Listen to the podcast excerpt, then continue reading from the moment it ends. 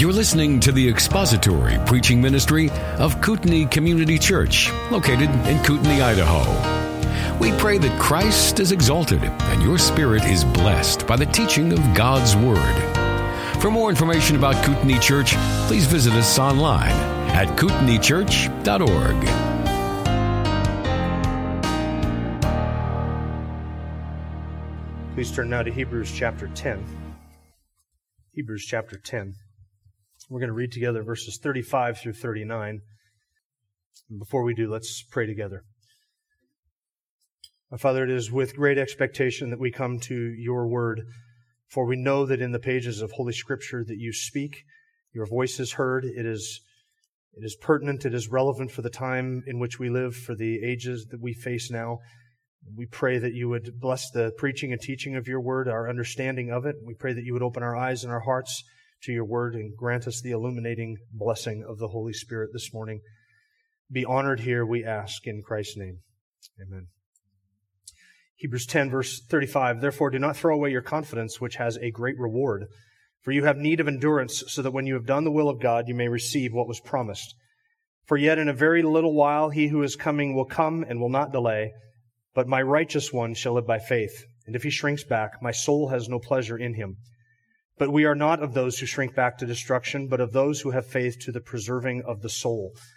In the last few weeks, we've been looking at the things that belong to us, the things that are ours, this great possession that we have, the great reward, a better possession, and a lasting one mentioned in verse 34.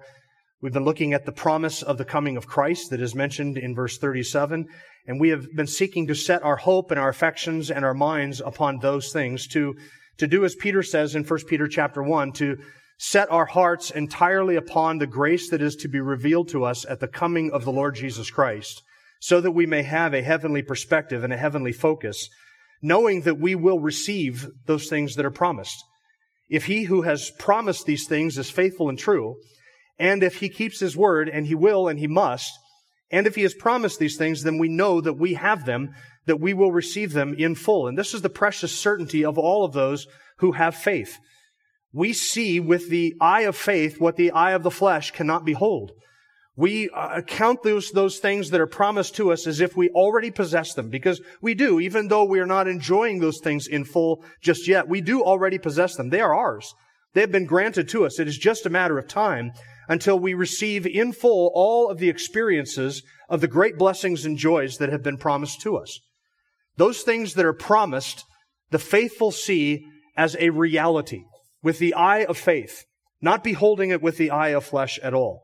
And so we are creeping ever so slowly, almost inexorably so, toward Hebrews chapter 11. And it does seem slow, and it is slow, but we are getting there. And I hope you're seeing the connection between the list of heroes uh, in Hebrews chapter 11, the faith heroes, and this warning passage that is at the end of chapter 10. The end of chapter 10 tells us that those who have faith have faith all the way to the end, not seeing the fulfillment of the promises necessarily in their lifetime, but they have faith all the way to the end to the preserving of their soul. We are not like the apostates. We're not like the false converts. We're not like the make-believers who shrink back to destruction in the face of the world's hostility, in the face of the world's opposition, in the face of their hatred to the truth. We do not shrink back. Instead, we continue and we persevere, seeing it all the way through to the preserving of our soul. That is the promise. And we look forward to faith's reward because we are those who are willing to endure faith's reproach. And last week we looked at this quotation that we find in verse 37, for yet in a little while he who is coming will come and will not delay. We saw that was from the book of Habakkuk. And we just dealt with the first part of that, and I promised that we would jump into the more familiar quotation, which is in verse 38, but my righteous shall live by faith. I promised that we would do that today, and that is what we are doing. That is a more familiar quotation from the Old Testament, probably because you see it multiple times in the New Testament. It's quoted not only here, but we also find it in Galatians chapter 3 and in Romans chapter 1. It is the battle cry of the Reformation that the just shall live by faith. It is that statement that, that uh, Martin Luther nailed his uh, hope and faith to, as it were, his confidence to, the, that sparked the Reformation, that the just live by faith, that we are not accounted as righteous because of anything that we have done, or because of anything that other saints have done on our behalf that are credited to us, but that we are given the righteousness of Jesus Christ solely on the basis of faith, and that our righteousness comes not because of anything that you have done or that I have done or that other saints have done, but because of what a sinless one has done, namely the Lord Jesus Christ. That is the battle cry of the Reformation. It is the heart of the gospel. I would say that it was the battle cry of the Reformation because it is the heart of the gospel. James Montgomery Boice once said that this statement found in Habakkuk chapter 2 verse 4 could rightly be considered not just a great text of the Bible, but the great text of the Bible. Imagine that. Of all the statements that we find in scripture, this one could be regarded as the great text of the Bible. The heart of the Reformation, the battle cry of the Reformation, the heart of the gospel, the great text of scripture, and where do we find it? In Habakkuk. Did you see that coming? Habakkuk of all places.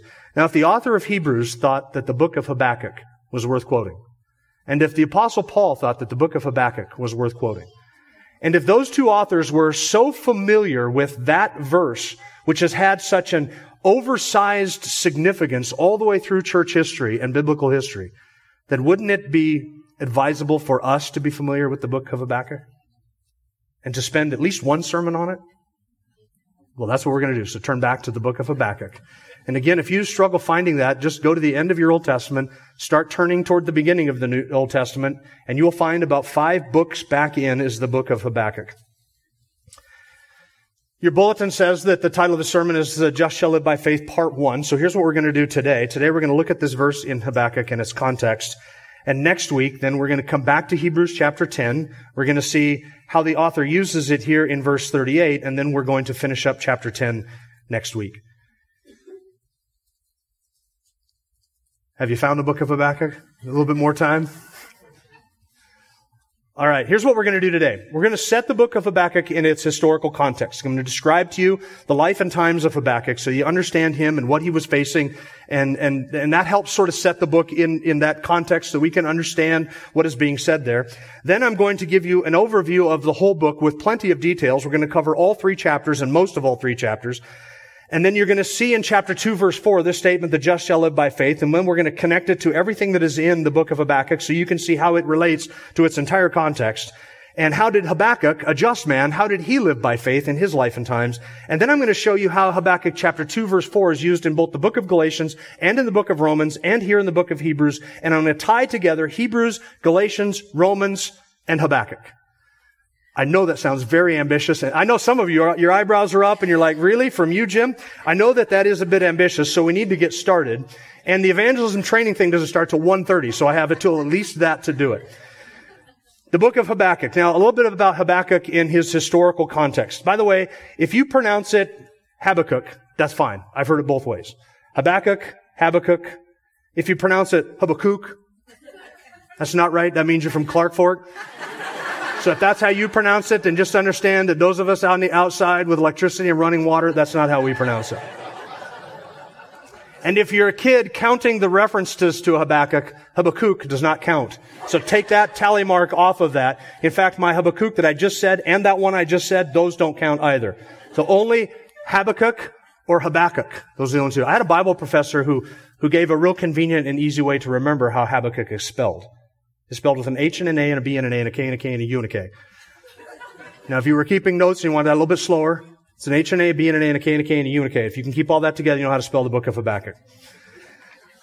Habakkuk has a number of unique features. I'm going to give them to you real quick. First of all, Habakkuk is prophetic, um, though prophetic, uh, though a prophetic book, I should say, though a prophetic book, it is very similar to the Psalms in that there is a long prayer that is a part of the book in chapter 3, this long prayer, and it has poetic descriptions of God that are very similar to what we find in the Psalms.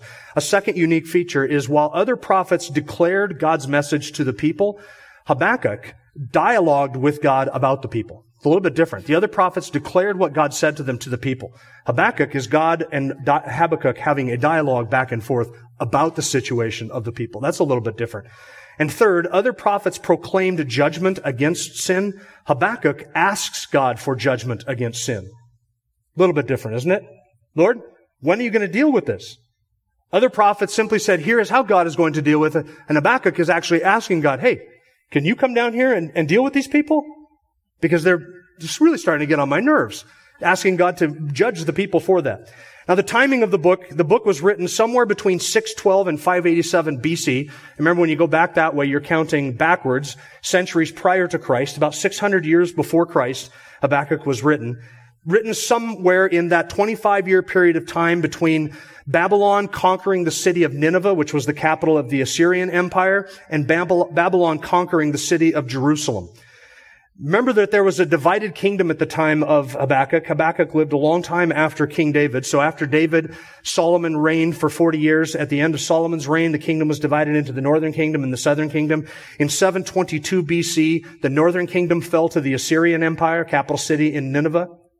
Gentiles who came in, destroyed that northern kingdom and took them captive. And Ju- Judah persisted for another 100 and roughly 150 years after that until it fell finally in 612 BC in during Habakkuk's lifetime, and, and so he's writing right about 600 years prior to Christ, during Habakkuk's lifetime, the city, the nation of Judah, the southern kingdom had just come out of one of its, the darkest periods of time that that nation had ever faced. Let me describe it to you. In 698 BC, Manasseh became king. Now you remember Manasseh was the son of Hezekiah. Hezekiah wasn't a quasi-good king and he had some good things and some bad things, but toward the end of his life, remember God predicted or promised through the prophet Isaiah that, uh, that Hezekiah was going to die and Hezekiah said, no, let me live. And so God granted him another 15 years. During that 15 years, oh, hindsight's 2020, Manasseh was born during that final 15 years. Remember at the end of Hezekiah's life, what happened? The Babylonians came in and Hezekiah showed him all of the kingdom, right? And Isaiah came to Hezekiah and said, what have you shown him? He said, oh, I showed him everything. I mean, I showed him my throne room, my king, my treasury, all my gold, my silver. I gave it to him all. And, I, and, and Isaiah said, well, look, there's going to come a time when they're going to come in, they're going to take everything from you. Remember what Hezekiah said? At least there'll be peace and truth in my days. Right? that's after I die? All right, that's good. I'm good with that as long as it happens after I'm gone. That was all he cared about. Well, his son Manasseh became king in 698 BC. Manasseh ruled for 55 years. If you think the present administration of this country is going on forever, imagine 55 years of this. Manasseh introduced religious prostitution into the temple worship of Judah's of, of worship of Yahweh. He introduced human sacrifice into the temple. He killed the priests and set up altars to his God. He sought to extinguish all true worship from the nation of Judah. He was the one who killed the prophet Isaiah. He later repented, but the sin of the nation was so ensconced that it really sealed their fate. After Manasseh died, his king Amon became king, his son Amon became king and ruled for two years. He was killed by some servants of his. That was in 643. In 641, Josiah became king. He ruled for 31 years. He was eight years old when he become, became king. Now, that's a little bit of history bringing you up to Josiah because that's the life and times of Habakkuk. Habakkuk lived during the lifespan and the rule of Josiah. So Josiah ruled 31 years, became king when he was 8 years old, and here's what 2 Kings chapter 22 says of Josiah. He did right in the sight of the Lord and walked in all the way of his father David. He did not turn aside to the right or to the left. That's commendation, isn't it? He's a good king. He did right in the sight of the Lord his God and walked in the way of David in his righteousness and his justice. Now, David wasn't a perfect man, but David had a heart for God and so did Josiah. When Josiah was 26 years old, he led an effort to rebuild and to, and to cleanse really and to, to uh, uh, uh, sort of revamp the temple because it had been so broken down and so torn down by the false idolatry, uh, idolatry and the false worship that had gone into it. And in the process of that re- reconstruction of the temple, uh, Josiah found, or the people who were bu- rebuilding the temple found the copy of the Old Testament law, and they brought it to Josiah, and he read it. And when they read it in his presence, he he was came undone. He repented because he realized how far the nation had fallen, and he realized that God was going to judge the nation for its sin. And so he led a comprehensive reformation of the entire nation, drove out all the false gods, broke down all the false idols, and all the altars, he burned and razed the houses of prostitution. They were destroyed. And Josiah led a reformation in which they celebrated the Passover for the first time in hundreds of years. So 2 Kings 23 says this, Moreover, Josiah removed the mediums and the spiritists and the teraphim and the idols and all the abominations that were seen in the land of Judah and in Jerusalem, that he might confirm the words of the law which were written in the book that Hilkiah the priest found in the house of the Lord. Before him there was no king like him who turned to the Lord with all his heart and with all his soul and with all his might, according to all the law of Moses. Nor did any like him arise after him. However, the Lord did not turn from the fierceness of his great wrath, which with, with which his anger burned against Judah because of all the provocations with which Manasseh had provoked him. The Lord said, I will remove Judah also from my sight, as I have removed Israel, and I will cast off Jerusalem, the city which I have chosen, and the temple of which I said, my name shall be there. Now Habakkuk lived during the life and times of Josiah, and those were good times. Josiah had made Jerusalem great again. He had led a national reformation and a revival over the whole nation and had, had expunged idol worship from the land. And Josiah, sorry, uh, Habakkuk would have remembered celebrating that national Passover for the first time in his life. And if Habakkuk were 45 years old when he wrote the book of Habakkuk, if he were 45 or older, he would have had some distant memories of the reign of Manasseh and Manasseh's sons, and then the Reformation led under Josiah. And the only memory that Habakkuk would have had was that the memory of, probably the best memory that Habakkuk would have had was that memory of the Reformation that took place under Josiah the king. He could have remembered, possibly if he were an older man, the dark days of Manasseh's reign. And then he would have remembered how that light dawned and how there was that reformation, there was that revival, and Yahweh worship was instituted once again, and the nation turned around and good things were happening. He would have remembered the reforms, the revival, the repair of the temple, the purging of idol worship, and the first Passover, national Passover celebration of his life. Those were good times. Those were really good times. And he would have had that firm in his memory. But then Josiah died, and in 610 BC, Jehoahaz became king. He reigned three months. Here's what Second Kings says about Jehoahaz. He did evil in the sight of the Lord according to all that his fathers had done. And by fathers, he doesn't mean Josiah. He means Manasseh. He did evil in the sight of the Lord, just, just as Manasseh had done. Egypt eventually deported Jehoahaz and appointed his brother Jehoiakim as king in 610 BC. And Jehoiakim lived and reigned, sorry, reigned for 11 years and here's what Second Kings says of Jehoiakim. He did evil in the sight of the Lord according to all that his fathers had done. So Habakkuk saw the reign and rule of Josiah, and then when Josiah died, his son was put into place. And Habakkuk saw his son undo everything that Josiah had done. He was only there for three months, and, and maybe when he was taken away to Egypt and they put Jehoiakim in, he thought, would have thought, oh, that's good. It was three months was dark enough. That was bad enough. Now we got another shot at this. Maybe Jehoiakim will get it right. No, Jehoiakim did what was evil in the sight of the Lord, just as Manasseh had done. So here was Habakkuk's quandary. He had known a righteous administration. He saw the blessing of God upon a nation. And Josiah had been a godly king, and then he saw rapid change. We may even say that the administration that followed Josiah's administration did, undid with executive order everything that the previous administration had accomplished. They just undid it all. They just walked it all backwards in a matter of months. He did, he reinstituted the, the sin and the immorality. And so Habakkuk would have seen this rapid change, rapid change. And not just rapid change, but a massive change from, from one type of morality to an entirely different type of morality. He would have seen the nation take a 180 degree turn away from walking in righteousness to walking in sin and wickedness and depravity. He saw a nation rapidly descending into sin, immorality, and idolatry, people rapidly turning to support their wicked leaders and following after their immorality, the reinstitution of idol worship, cult prostitution, and human sacrifice. Habakkuk would have seen all of that. And the fact that the people so quickly followed the subsequent kings into those immoralities is probably the reason why the Lord did not turn from the fierceness of his anger. Because he knew that although Josiah was leading a reformation on a national level and people were going along with this externally because that's what the king was doing under threat of death, that the hearts of the people were not there with him. And so when the next king became king, everybody went, wow, God, we got rid of that Josiah character. Now we can just let our passions fly and we can have it the way that we've always wanted it. And the people went right back to the previous way that it was under Manasseh. Very quickly, the idol worship returned, the immorality, and in Habakkuk's day, they faced international forces that were also at play. There were three nations who all vied for dominance during Habakkuk's lifetime. Assyria was always on the horizon, conquering people, five, located 500 miles away, their capital city from Jerusalem. They were always a threat. Egypt was to the south of them, uh, uh, Assyria to the north, Egypt to the south. Egypt was kind of a main player on the stage at that time. And then you had this upstart, Nebuchadnezzar and his, and his Babylonian horde. They were kind of coming onto the scene and conquering nations. So you could sit down in Habakkuk's household at any given evening over some lamb chops and some uh, herbs or whatever they ate in those days, and you could ask your family around the dinner table, so who do you think is going to invade us? You think it'll be the Babylonians, the Assyrians, or the Egyptians? You didn't know who you were going to fall to. But you did know one thing, that your nation was not strong enough to stand up against any of them. So here's what Habakkuk's life and times were like. They had a weak military that could not fend off Egypt. Because remember the, the king who was, became king after Josiah, Egypt came in, deported him, took a whole bunch of the gold and went back. They appointed a, another king, a puppet king there, and said, you collect taxes and we'll be back to get that in a couple of years.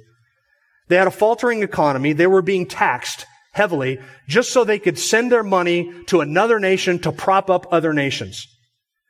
They faced international threats of invasion, a nationwide apostasy. The moral fiber of their nation was disappearing before his eyes. People were not interested in justice. They didn't pursue justice. People pursued pleasure. Violence and bloodshed were national pastimes. Child sacrifice was a national sacrament. Homes were falling apart. Crime was soaring. Idolatry was everywhere. There was corruption at the highest levels of the government and the nation was at a historic low. Had never been lower. It's hard to relate to that. if only, if only the Bible were a little bit more relevant to the times in which we live, right? So even though we might not be able to learn anything from Habakkuk, we're going to go ahead and study the book anyway. Do you feel like I just read to you the headlines the last 12 months? Yeah. How many of you read Habakkuk in the last year? Don't raise your hand. I hope you have. You see what happens when you dive into the Old Testament? Aren't you glad we don't unhitch ourselves from the Old Testament like Andy Stanley says? Here's the book of Habakkuk, chapter 1, in chapter 1, Habakkuk dialogues with God regarding sin and judgment. In chapter 2, God explains the judgment that is to come, not only upon the nation of Israel, but also upon the Babylonian Empire. And then in chapter 3, we have Habakkuk's prayer. So, if you were finding the book of Habakkuk all the way through that whole introduction, I hope that you're there now. Habakkuk chapter 1. Now we're going to read the entire book with commentary I promise you we'll get through it. Habakkuk chapter 1, the oracle which Habakkuk the prophet saw. How long, O Lord, will I call for help and you will not hear? I cry out to you, violence, yet you do not save. Why do you make me see iniquity and cause me to look on wickedness? Yes, destruction and violence are before me. Strife exists and contention arises. Therefore the law is ignored and justice is never upheld. For the wicked surround the righteous. Therefore justice comes out perverted. That's a lament for the common, for the common man today, isn't it? The wicked surround the righteous, and so justice comes out perverted. Justice is never upheld. Lord, why do you allow this nation to slide into such wickedness? It's almost, Lord, as if you have taken the restraint off of it and just allowed this whole nation to plunge headlong over the cliff into, into political, moral, spiritual, and economic disaster. And yet I gotta look on this. Will you not do something to stop this? Obviously, Habakkuk had seen so much change so quickly, and he wanted God to do something to stop it. And he had to have felt like the, the psalmist when the psalmist said, when the foundations are destroyed, what do the righteous do? You look around, you see that all of the foundations of entire society begin to crumble. What do the righteous do in such a situation? That's what Habakkuk was seeing. That's what he was facing. This is how he is feeling. This is his lament. Lord, why do you cause me to do this? Are you not going to come in and stop this? I cry out to you violence and you do nothing. I, I beg of you to stop this, and you, you don't even answer the prayer. There's, there's frustration and angst and anxiety in Habakkuk's lament. So here's God's answer in verse 5. Look among the nations, observe, be astonished, wonder, because I'm doing something in your days you would not believe even if you were told. For behold, Habakkuk, here is the answer to the question. Will you stop this? Will you judge this? Verse 6, Behold, I'm raising up the Chaldeans, that is the Babylonians, the Chaldeans, that fierce and impetuous people who march throughout the earth to seize dwelling places which are not theirs.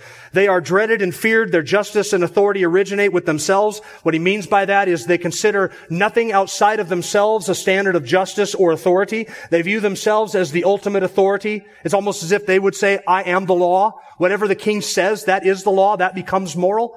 And so there is no justice outside of them. There is no authority outside of them. They view, that is the Chaldeans view themselves as their own standard of justice and morality. Verse 8, their horses are swifter than leopards and keener than the wolves in the evening. Their horsemen come galloping. Their horsemen come from afar. They fly like an eagle swooping down to devour. All of them come for violence. Their horde of faces moves forward. They collect captives like sand. They mock at kings and rulers are a laughing matter to them. They laugh at every fortress and heap up rubble to capture it. Then they will sweep through like the wind and pass on. But they will be held guilty, they whose strength is their God. He's describing the Chaldeans there. They will be held guilty. Their strength is their God. They worship their own strength, but they will be held guilty. And so the answer is the judgment was coming soon, that it would be swift, it would be thorough, and it would be brutal. The Chaldeans were the most powerful army in the world at the time. They were the most feared army in the world at the time, and they were also the most brutal army, army in the world at the time. Nebuchadnezzar was scandalously prideful, scandalously violent, merciless, and brutal. So this passage describes the nature of the judgment. They're coming in fierce, dreaded, swift, keen, and violent. And they're going to clean house. And I wish I had, I wish I had a moment to just highlight for you how the description of the judgment that was going to fall upon the nation matched almost point for point their sin. In fact, if, Israel had become a nation of violence, and God says, okay, violence, I'm going to punish you with violence. You like violence? All right, well, we'll give you a little bit of violence. You like lawlessness? All right, well, I'll give you somebody who thinks he is the law. You like idols? Oh, have you met my servant Nebuchadnezzar? Because when he comes in, he's going to introduce you to idolatry. In fact, he's going to take you back to the idol capital of the world, Babylon, and there you're going to serve idols. In fact, if you don't serve idols, they will throw you into lion's den. That's how fun idol worship is going to be when you get to Babylon. Almost point for point, the sin of Judah is answered by the judgment that is to come. Now notice Habakkuk's shot. Verse 12. Are you not from everlasting, O Lord my God, my Holy One? We will not die. You, O Lord, have appointed them to judge, and you, O Rock, have established them to correct. Your eyes are too pure to approve evil, and you cannot look on wickedness with favor. So why do you look with favor on those who deal treacherously? Why are you silent when the wicked swallow up those more righteous than they? Yeah, Lord, I understand that we are bad. But the Chaldeans? Have you seen the Chaldeans? If they come in and they conquer us, if they are an instrument in your hand to punish us, then how can you look on favor and grant them success, military success against us, your people? I mean, yeah, we've got a lot of problems, which I just spelled out to you in verses one through four. We have a lot of problems, we do, but we're no Chaldeans by any measure. Those people do, well, they do violence. Those people are, well, they're lawless. I mean, those people are, well, they're wicked. I mean, we're violent, we're lawless, and we're wicked, but I mean, those guys are even more so. And so how can you look on wickedness with favor? How can you be silent when the wicked swallow up those who are more righteous than they are? You see, when Habakkuk compared the, the condition of his people to the law of God, he saw how wicked they were. But when he compared them to the Chaldeans, they looked marginally better. So how could the Lord use the Chaldeans to punish the Israelites? That didn't make any sense. If you are holy, how can you pr- approve of what they do and grant them success? Habakkuk 1 verse 14. He continues, this is Habakkuk. Why have you made men like the fish of the sea, like creeping things without a ruler over them? The Chaldeans bring all of them up with a hook. They drag them away with their net, gather them together in the fishing net. Therefore they rejoice and are glad. The Chaldeans come into a nation like, a, like an empty net. They just swoop up people, gather them, carry them away to Babylon.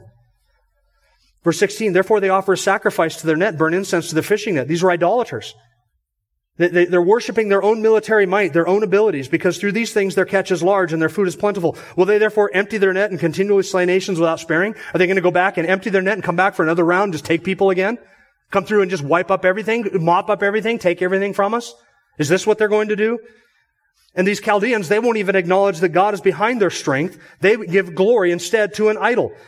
So this is Habakkuk's response to God, and he is pushing the envelope a little bit. You'll notice that Habakkuk is not suggesting that God is not just, but he is saying, I have a hard time reconciling what I know to be true about the justice of God with what it is that God has said is about to happen. He's not suggesting God is not just. He's just saying, I don't understand how this is possible. How is it that you being just and righteous can, can do this? That, that is what he wants an answer to. How could God be just and reward those who were unjust? and use them to punish Israel. At the beginning of chapter 1, Habakkuk questions God's goodness and his justice for not punishing sin. At the end of chapter 1, Habakkuk questions God's goodness and justice because of how he was going to punish sin. You think, man, this guy would complain if he were hung with a new rope. No matter what it is, he is perplexed about how God can do what he is doing. God is silent and he complains. God says, I'm going to judge and he complains. Here's God's answer. Chapter 2. I'll stand on my guard post and station my, uh, sorry, this is Habakkuk speaking. I will stand on my guard post and station myself on the rampart. I'll keep watch and see what he will speak to me and how I may reply when he is reproved. So Habakkuk has made his case. He said, I'm going to step back. I'm going to think about this. And when, when and, and, when God responds back to me, I'm going to see how it is that I will kind of come back. I, my counter argument. I'm going to form my counter argument. I'm going to wait till God gives me an answer. And then I think I got him. I'm going to come back and try and plead my case again. I don't think it's right for you to use the Chaldeans. That doesn't seem righteous and just. Habakkuk chapter 2, verse 2. Then the Lord answered me and said, record the vision and inscribe it on tablets that the one who reads it may run. In other words, he's saying, make this clear, write it down, make it clear, make it available to everybody so everybody can see it, everybody can get this message. Get it out to as many people as you can. For this vision of the Chaldean invasion and their destruction of Israel, this vision is yet for the appointed time. It's happening on a certain date. It hastens towards the goal. This promise will not fail. Though it tarries, you just wait for it. It's coming. It will certainly come. It will not delay. And that's the passage that we looked at last week. It's quoted in verse 37 of chapter 10 of Hebrews. Yet in a little while, he who is coming will come. We saw how the author uses this passage from Habakkuk 2 verse 3 to describe the coming of Christ. He borrows some of the same language to say that that which was prom- that which is promised to us in the coming of the Lord, we have to wait for it, we have to tarry for it, but we know, just as Habakkuk would have known that judgment was certain, we can know with certainty that the coming of Jesus Christ with the judgment that accompanies that upon the wicked as well as the reward for the righteous, it is just as certain as the coming judgment upon Babylon. Verse 4, Behold, as for the proud one, my, his soul is not right within him, but the righteous will live by his faith. There's a contrast in verse 4 and verse 5 between the wicked Chaldeans and Israelites and the one who is just and righteous and lives by his faith. The faithful one is described as one who lives by his faith. The proud ones are the Chaldeans and the wicked Israelites. Verse 5, therefore, or furthermore, wine betrays the haughty man so that he does not stay at home. He enlarges his appetite like Sheol and his and he is like death, never satisfied. He also gathers to himself all nations and collects to himself all peoples. That was the Chaldeans. This proud man, intoxicated as it were, like wine with his violence and his bloodshed, he's never satisfied like a drunkard. He just wants more continually. And so Nebuchadnezzar and all the armies of Babylon, they would come through and they wouldn't stop with Assyria and they wouldn't stop with Samaria and they wouldn't stop with Jerusalem. They were going to continue to sweep right through. Why? Because they are filled with pride, filled with arrogance, drunk on their own power. Then beginning at verse 6 through the end of chapter 2, we have a taunt song that has five woes. And each of these choruses or verses of this taunt song are intended to describe not just the sin of Israel, but more specifically the sin of the Chaldean army. So here is God's answer to Habakkuk. Yes, they are wicked, but don't worry about it. I'm punishing them as well. Because here are all the woes that are coming to the nation of Babylon for what they are going to do to you. Nebuchadnezzar was his servant. Nebuchadnezzar was an instrument in God's right hand. He would be the instrument that would come in and punish the land of Judah for their sin, but God was going to turn around and punish Babylon for for their sin, for their sins of idolatry. So there are five woes here. The first is a woe against greed and covetousness. Verse six. Will not all these take up a taunt song against him, even mockery and insinuations against him and say, woe to him who increases what not, is not his? For how long? And makes himself rich with loans. Will not your creditors rise up suddenly and those who collect from you awaken? Indeed, you will become plunder for them. This is God addressing the Babylonians. You will become plunder for them because you have looted many nations. All the remainder of the peoples will loot you because of human bloodshed and violence done to the land, the town, and all its inhabitants. The second woe, and beginning in verse 9, is against oppression. Woe to him who gets evil gain for his house, to put his nest on high, to be delivered from the hand of calamity. There's an element of pride there, right? If I can oppress others and take something from them, I can set myself up where I'm above that same kind of oppression. Verse 10, you have devised a shameful thing for your house by cutting off many peoples. You're sinning against yourself. Surely the stone will cry out from the wall, and the rafter will answer it from the framework. What Babylon was doing, they would be punished for their oppression and their wickedness. Verse 12 is a woe against violence. Woe to him who builds a city with bloodshed and founds a town with violence. It is not indeed from the Lord of hosts that peoples toil for fire and nations grow weary for nothing. For the earth will be filled with the knowledge of the glory of the Lord as the waters cover the sea. The fourth woe is against seduction and immorality in verse 15. Woe to you who make your neighbors drink, who mix in your venom, even to make them drunk, so as to look on their nakedness. You will be filled with disgrace rather than honor. Now you yourself drink and expose your own nakedness. The cup in the Lord's hand will come around to you, and utter disgrace will come upon your glory. For the violence done to Lebanon will overwhelm you, and the devastation of its beasts by which you terrified them, because of human bloodshed and violence done to the land, to the town, and all its inhabitants. They would be punished for their violence, for their seduction, for their immorality. And lastly, there's a fifth woe for their idolatry. What profit is the idol when its maker is carved, or an image, a teacher of falsehood? For its maker trusts in his own handiwork when he fashions speechless idols. Woe to him who says to a piece of wood, awake, to a mute stone, arise. And that's your teacher? Behold, it's overlaid with gold and silver, and there's no breath at all inside it. But the Lord is in his holy temple. Let all the earth be silent before him. There's this contrast at the end between the idols of Babylon and the true God, Yahweh. The Lord, Yahweh, is in his holy temple. Let all the earth be silent before him. So Babylon, what is God's answer to Habakkuk? How, it, how is it that you can use the wicked to punish those more righteous than they? What is God's answer? Yeah, that's not for you to concern yourself with. You don't have to worry about this. I'm, I'm going to deal with those who are even yet now more wicked than you are, for I'm going to punish them for their greed and covetousness, their oppression, their violence, their seduction immorality, and their idolatry. They all will get what is coming to them. And here is a nation, here's a, a message to all of the nations. Every nation has its reckoning. Every nation has its reckoning. That ought to terrify you. It should terrify the leaders of this nation. Every nation has its reckoning. Babylon's not going to get off scot free. God is just. And he will not slumber, does not sleep, and he will not tarry long. Judgment and justice will always come. Chapter 3, Habakkuk responds with a prayer, a prayer of Habakkuk the prophet according to Shigionoth. Lord, I have heard the report about you and I fear. See, he, he responded appropriately. Right? What did I just say? Every nation has its reckoning, and that should terrify everybody. What did, how did Habakkuk respond to it? Lord, I've heard the report about you, and I fear. Oh Lord, revive your work in the midst of the years. In the midst of the years, make it known. In wrath, remember mercy. You've heard me pray this before. Lord, in wrath, remember mercy. This is my prayer. Lord, in wrath, remember mercy. This nation, the one in which we live, and all the nations of the world, you cannot escape. They cannot escape the judgment of God.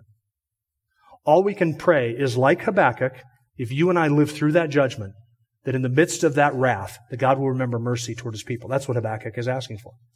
Lord, in the midst of this wrath that you are describing that's going to be poured out on my people, in the midst of that, be merciful to us, your people. Because Habakkuk knows you're going to see here in a moment that he has to live through this. He's going to see it. He had heard the report about God, the vision in chapters 1 and 2 about God's justice, that it does not sleep, it does not slumber, it's not tarrying, it's coming, it's in, inexorable, it must come to pass, it's unalterable, there's an appointed time, he knows that. He knows that God is just, and this causes him to fear, but he prays that the Lord would continue his work of redemption and mercy, and in the midst of that wrath, he would remember mercy. Then Habakkuk uses language to describe God's deliverance and his judgment, beginning in verse 3, and I'm not going to read all verses 3 through 15 and comment on it, but you'll notice that if you read through that, you'll notice that some of the language that Habakkuk uses comes from episodes of judgment and deliverance in Israel's past. The exodus out of the land of Egypt, the crossing of the Red Sea, a different judgments of God upon the nation. He borrows some of the descriptions from other Old Testament passages. You'll notice in verse 5, before him goes pestilence and plague comes after him. Verse 6, the, the perpetual mountains were shattered. Verse 7, he sees the tents of Cushan under distress. The tent curtains of the land of Midian were trembling. Verse 10, the mountains saw you and quake. Downpour of waters swept by. Allusions there to the flood. The flood, the Exodus deliverance, and other various supernatural judgments and deliverances in Israel's past. He uses the language of that to describe this God. This is the vision of, of God that Habakkuk saw. This is what he understood to be true about the nature of God. This is what caused him to fear. Verse 12, in indignation you marched through the earth. In danger, in, in, anger you trampled the nations. You went forth for the salvation of your people, for the salvation of your anointed. You struck the head of the house of evil to lay him open from thigh to neck. It's not all about judgment. There is a hope of deliverance. There's hope of salvation that he mentions in verse 13. In verse 16, here is his prayer. Here is his lesson. I heard and my inward parts trembled. At the sound, my lips quivered. Decay enters my bones and in my place I tremble, because I must wait quietly for the day of distress, for the people to arise who will invade us. That's not good news, is it? Habakkuk just says, I, I'm filled with distress and angst over this and affliction. I feel like my bones are rotting because I just have to sit here quietly. What can the righteous do? And wait for this to happen. I know it, he knew it was going to happen in his lifetime. He knew he just had to sit there and wait for these appointed people to invade his land. And he had no idea what the future would hold for him except that. Judgment is coming, Habakkuk, and it will be in your lifetime. Verse 17. This is his statement of faith. Now, what does it mean that the just or the righteous will live by faith? This is it, verse 17. Though the fig tree should not blossom, and there, there, though there be no fruit on the vines, Though the yield of the olive should fail and the fields produce no food, though the flock should be cut off from the fold and there be no cattle in the stalls, Yet I will exult in the Lord. I will rejoice in the God of my salvation. The Lord God is my strength and he has made my feet like hinds feet and makes me to walk on high places.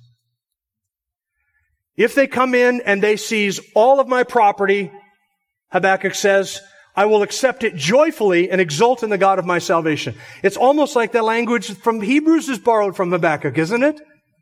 Though the olive tree should fail, and there be no food, and the flocks be cut off, and the herds fail, and there be no cattle, and there is nothing to eat, and though I have everything taken from me, I will exult in the Lord my God and in his salvation. Because he, by his grace, causes me to skip around on high places like a deer out in the wilderness.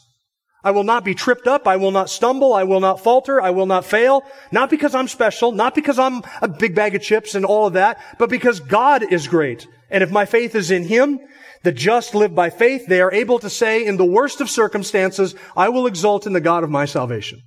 Even though all of this should fail and all of this should be taken from me. I have to sit and watch and wait for the invasion of my nation and the destruction of my people. And if the fig tree should not blossom and everything is taken,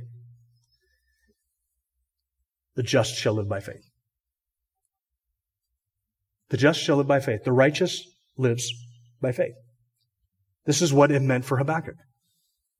Now, I know that this is coming. I see it happening around me. But the righteous man lives by his faith. He trusts in Yahweh for his protection, for his provision, for his preservation, for his perseverance. He lives by faith. Circumstances could not alter this for Habakkuk. He knew that he would be sure and immovable and he would not slip because the just man lives by his faith. God keeps him. God keeps him steady, strong, and steadfast, living by faith. How is it that you and I live in a nation that is most certainly about to come under divine judgment if it has not started already? I think it's started already. But how do we live in that nation? We live by faith, trusting in Yahweh, believing that He has, in the midst of His wrath, He will remember mercy and that He will sustain and protect and provide for those who are His. And He will see us through. The just live by faith. How do we live through a time when the wicked surround the righteous and justice comes out perverted? Do, do we just run around and, sh- and shout, drain the swamp, put her in prison? Is that our battle cry? We might want certain people to be in prison. There might bring, be nothing else in this world that brings me more joy than to see a bunch of people perp walked in orange suits into a penitentiary somewhere. That might bring me great earthly joy. And, and it would. I shouldn't say it might. It would bring me great earthly joy. But that ultimately is not where my hope lies, because justice in this world will not be done so long as the wicked surround the righteous. Justice will come out perverted. Do we expect anything else when the wicked rule? This is why it's true that when a righteous man rules, the people rejoice, but when the wicked rule, the people groan. It's misery when the wicked rule. The wicked surround the righteous, and justice is not done. But he who is coming will come, and he will not delay. And again, we're back to the just shall live by faith. Now that's the text of Habakkuk. And I got time for this. How is it that Galatians, I told you, I promised you I would, I would do Habakkuk and Hebrews and Galatians and, and Romans. If I can remember that fourth book, I'll get to it. Romans. Okay?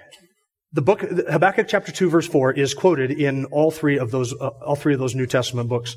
I think, I love the fact that, I, I love the fact that this, this, this statement, which is so central to our theology, is so central to our life, is found in this obscure book. In fact, if you had asked most Christians, if you had asked most Christians in this world, in this country, just in a Bible trivia game, if you were to say, uh, who first said the just shall live by faith?